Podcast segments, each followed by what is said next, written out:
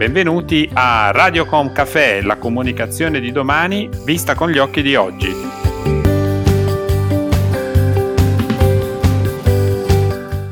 Benvenuti a una nuova puntata di Radiocom Café, la comunicazione di domani vista con gli occhi di oggi. Sono Roberto Botto, CEO del gruppo Libera Brand Building e oggi prenderemo un caffè in compagnia di Laura Milani, presidente e direttore di IAD, Benvenuta Laura. Grazie mille per l'invito. Siamo all'inizio della fase 2, ormai dopo due mesi di lockdown, un momento molto delicato sotto il profilo sociale, economico e relazionale. Quali sono le aspettative secondo te con cui gli italiani stanno vivendo questa fase? Ah, io credo che ci sia un aspetto principale da tenere in considerazione che è il, il, tipo di atteggiamento psicologico con cui gli italiani si stanno muovendo o non muovendo e che dipende moltissimo, secondo me, eh, da quello che è stato il tono della comunicazione pubblica in tutto il lockdown e anche oltre. Perché c'è un tema che è strutturato nella persona che è quello della paura se da una parte questo è un tema importante per prevenire e preservare, dall'altra parte è un tema altrettanto importante nel momento della ricostruzione. Quindi siamo a un impasse. Eh, molto spesso quando si usa uno strumento così forte come il tema della paura, poi bisogna stare attenti che non diventi un boomerang e secondo me siamo proprio a quel punto eh, perché, perché se fino a prima il senso erano le scene di guerra e il terrore di respirare, adesso tutto questo dovrebbe essere bypassato o sostanzialmente bypassato in funzione di una sorta di avveniristica ricostruzione. Perché questo avvenga però eh, ci vorrebbero, sarebbero fondamentali delle linee guida vere, profonde, visionarie, che in tutta onestà io non vedo. Questo è quello che penso. La pandemia ci ha obbligati a cambiare il nostro modo di vivere. In maniera repentina ci siamo ritrovati a cercare la gratificazione in casa, nel cibo, nelle serie tv e anche negli affetti primari. Che tipo di riflessi avrà tutto questo sulle scelte di consumo delle persone nelle prossime settimane? Ma intanto, quest- appunto, l'hai detto tu molto bene, è un atteggiamento che è stato, tra virgolette, indotto, no? Quindi io se parlo di me personalmente ti dico che nulla di tutto ciò ha toccato la mia persona perché l'università è rimasta aperta perché è un pubblico servizio per tutto questo periodo, non per le lezioni ma naturalmente per, per gli uffici, quindi io non l'ho vissuta questa versione B, chiamiamola così. Eh, non è semplice dire quali saranno le, riper- le, ripercussioni perché dipendono moltissimo da quelli che saranno, tra virgolette, i diktat. E uso questa parola non a caso, perché in realtà la maggior parte dei cambiamenti sono avvenuti per DPCM che addirittura sono andati a incidere sulla libertà personale, che è un diritto costituzionale. Quindi dal mio punto di vista, nel momento in cui si incide così profondamente sulla vita delle persone, poi bisogna essere, o bisognerebbe essere altrettanto profondi anche nel raccontare e nell'illustrare quello che sarà appunto una ipotetica fase 2, fase 3, che più ne ha più ne metta. Non so, cioè io non la vedo tanto come siamo diventati più buoni, più profondi, più introspettivi e quant'altro, perché io credo che insomma, le persone dotate di una media intelligenza, anche emotiva, dovrebbero sempre avere questo piano di riflessione. Per cui credo invece che siano più degli atteggiamenti indotti che possano interferire con quelle che possono essere le abitudini del prossimo futuro. Perché detto male, pandemia questa è la prima, ma se la pandemia lascerà dei segni nel diritto costituzionale e quindi la libertà di ognuno di noi, non si parla di soggettività, ma si parla di oggettività.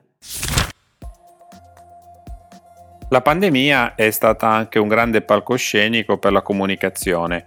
In questi due mesi abbiamo visto raccontare questo fenomeno tramite linguaggi come quello della guerra, del patriottismo e anche del paternalismo. Quali sono le tue riflessioni in merito al ruolo della comunicazione negli ultimi due mesi? Ecco, a me tutta questa direzione della comunicazione non è piaciuta proprio per niente, perché l'ho trovata incredibilmente tendenziosa e strumentale Invece quello che penso possa essere molto fruttifero è un tipo di comunicazione che si basa sulla competenza e sulla visione, perché per costruire e per ricostruire, se non c'è visione, non c'è strategia e non c'è competenza, il linguaggio della guerra è assolutamente inutile, anzi peggio, è distruttivo. Perché in guerra non si pensa ma si punta a sopravvivere. Qua non c'è stata una guerra, ci sono i numeri dell'Istituto Superiore della Sanità, che sono i numeri del, che il governo dovrebbe utilizzare, e che invece non vengono mai utilizzati come i numeri ufficiali e quindi si racconta, si è raccontata un'altra storia. Io mi auguro che questi numeri vengano utilizzati per promuovere una, una comunicazione efficiente, efficiente proprio da un punto di vista di verità, guardare i numeri in faccia, quelli veri e non quelli che si raccontano attraverso i vari programmi piuttosto che i social, con oggettività, dovrebbe essere il primo gradino della costruzione di un sistema di comunicazione basato sulla verità e quindi sulla volontà vera di costruire e di ricostruire. Nel corso delle settimane molti brand hanno adeguato la loro comunicazione ai nuovi sentimenti delle persone. Molti hanno parlato ai propri dipendenti, altri hanno parlato di unione, altri di, italianità. Come valuti questi messaggi e il modo in cui si sono avvicendati in queste settimane? Ma io credo che siano state delle scelte intelligenti perché nel momento in cui c'è una crisi diventare più sensibili è bello, però, cioè, il mio però è il buonismo, nel senso che, eh, ripeto probabilmente un concetto che ho detto prima, che essere buoni è una bella cosa, usare il buon senso è una bella cosa, però quando si parla di sistemi diffusi come può essere un paese, come può essere il wellness di un paese, sarebbe molto più utile ragionare su una verità oggettiva. E quindi io non ho niente contrario, diciamo così, rispetto all'essere buoni, però mi interessa molto di più essere competenti. E quindi capisco il perché tante aziende lo hanno fatto e capisco la situazione complessiva, perché naturalmente, per esempio, noi abbiamo una comunità di 1500 studenti a cui anche io in prima persona sono stata più vicina, ma non per dire loro poverini, al contrario per ricordare loro che, tra virgolette, tutto è possibile quando tu sei presente a, se- a te stesso e quindi di considerare questo un momento e non il futuro e di essere sempre individui perché la nostra ricchezza, la ricchezza degli esseri umani non è quella di essere tutti uguali, è quella di essere tutti profondamente diversi ed è nella diversità che emergono eh, le intelligenze soggettive che poi sono il talento, la possibilità di trovare nuove soluzioni, di trovare soluzioni migliori, eccetera. Specie nelle prime settimane molte aziende si sono fatte notare per l'impegno sociale nei confronti di ospedali e mondo civile. Secondo te siamo di fronte a una nuova fase di vita dei brand come attori civici, oltre che come etichette da riconoscere su uno scaffale? Ma io trovo di nuovo che queste siano delle operazioni discutibili, diciamolo così, perché le aziende come i cittadini fanno una cosa corretta che è quella di pagare le tasse e quindi quando il sistema della tassazione in un paese come l'Italia arriva oltre il 65%, eh, doversi anche sostituire al proprio paese in un momento di emergenza a me sembra immorale, e lo dico con grande presenza di spirito.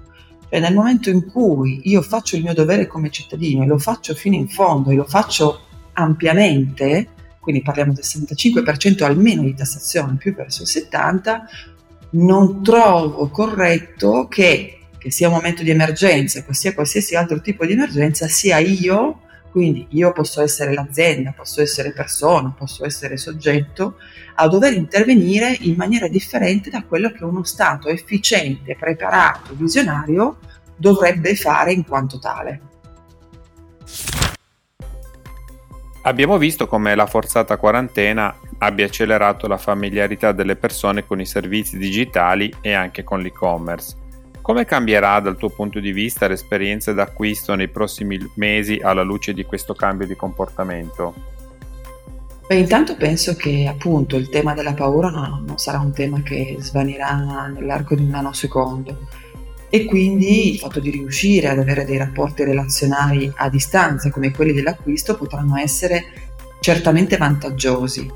È chiaro che l'acquisto a distanza ha dei vantaggi che sono quelli della velocità, della, della possibilità di scelta, eccetera, e poi ha degli svantaggi che sono quelli della non esperienza. Allora, per usare un esempio banale, se io devo fare la spesa non c'è problema, se devo comprare un capo di lusso probabilmente l'acquisto online non è il metro migliore. Detto questo, ci sono delle realtà che sono emerse attraverso questa, questa nuova realtà, che in realtà nuova non è, ma che è diventata massiva in questo nuovo periodo.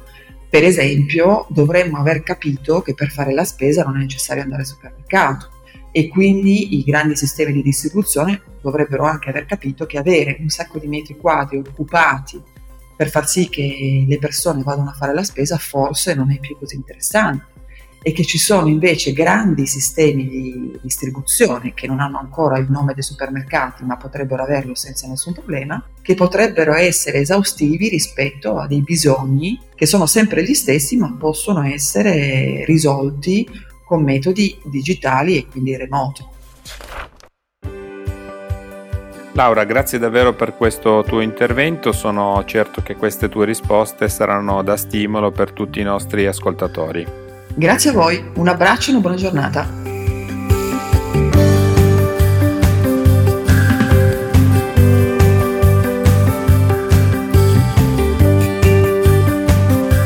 Si conclude qui questo episodio di Radio Com Café, il canale podcast del gruppo Libera Brand Building se avete piacere di ascoltare altri racconti potete collegarvi a radiocom.caffè, Spotify, Spreaker, Google Podcast e Alexa.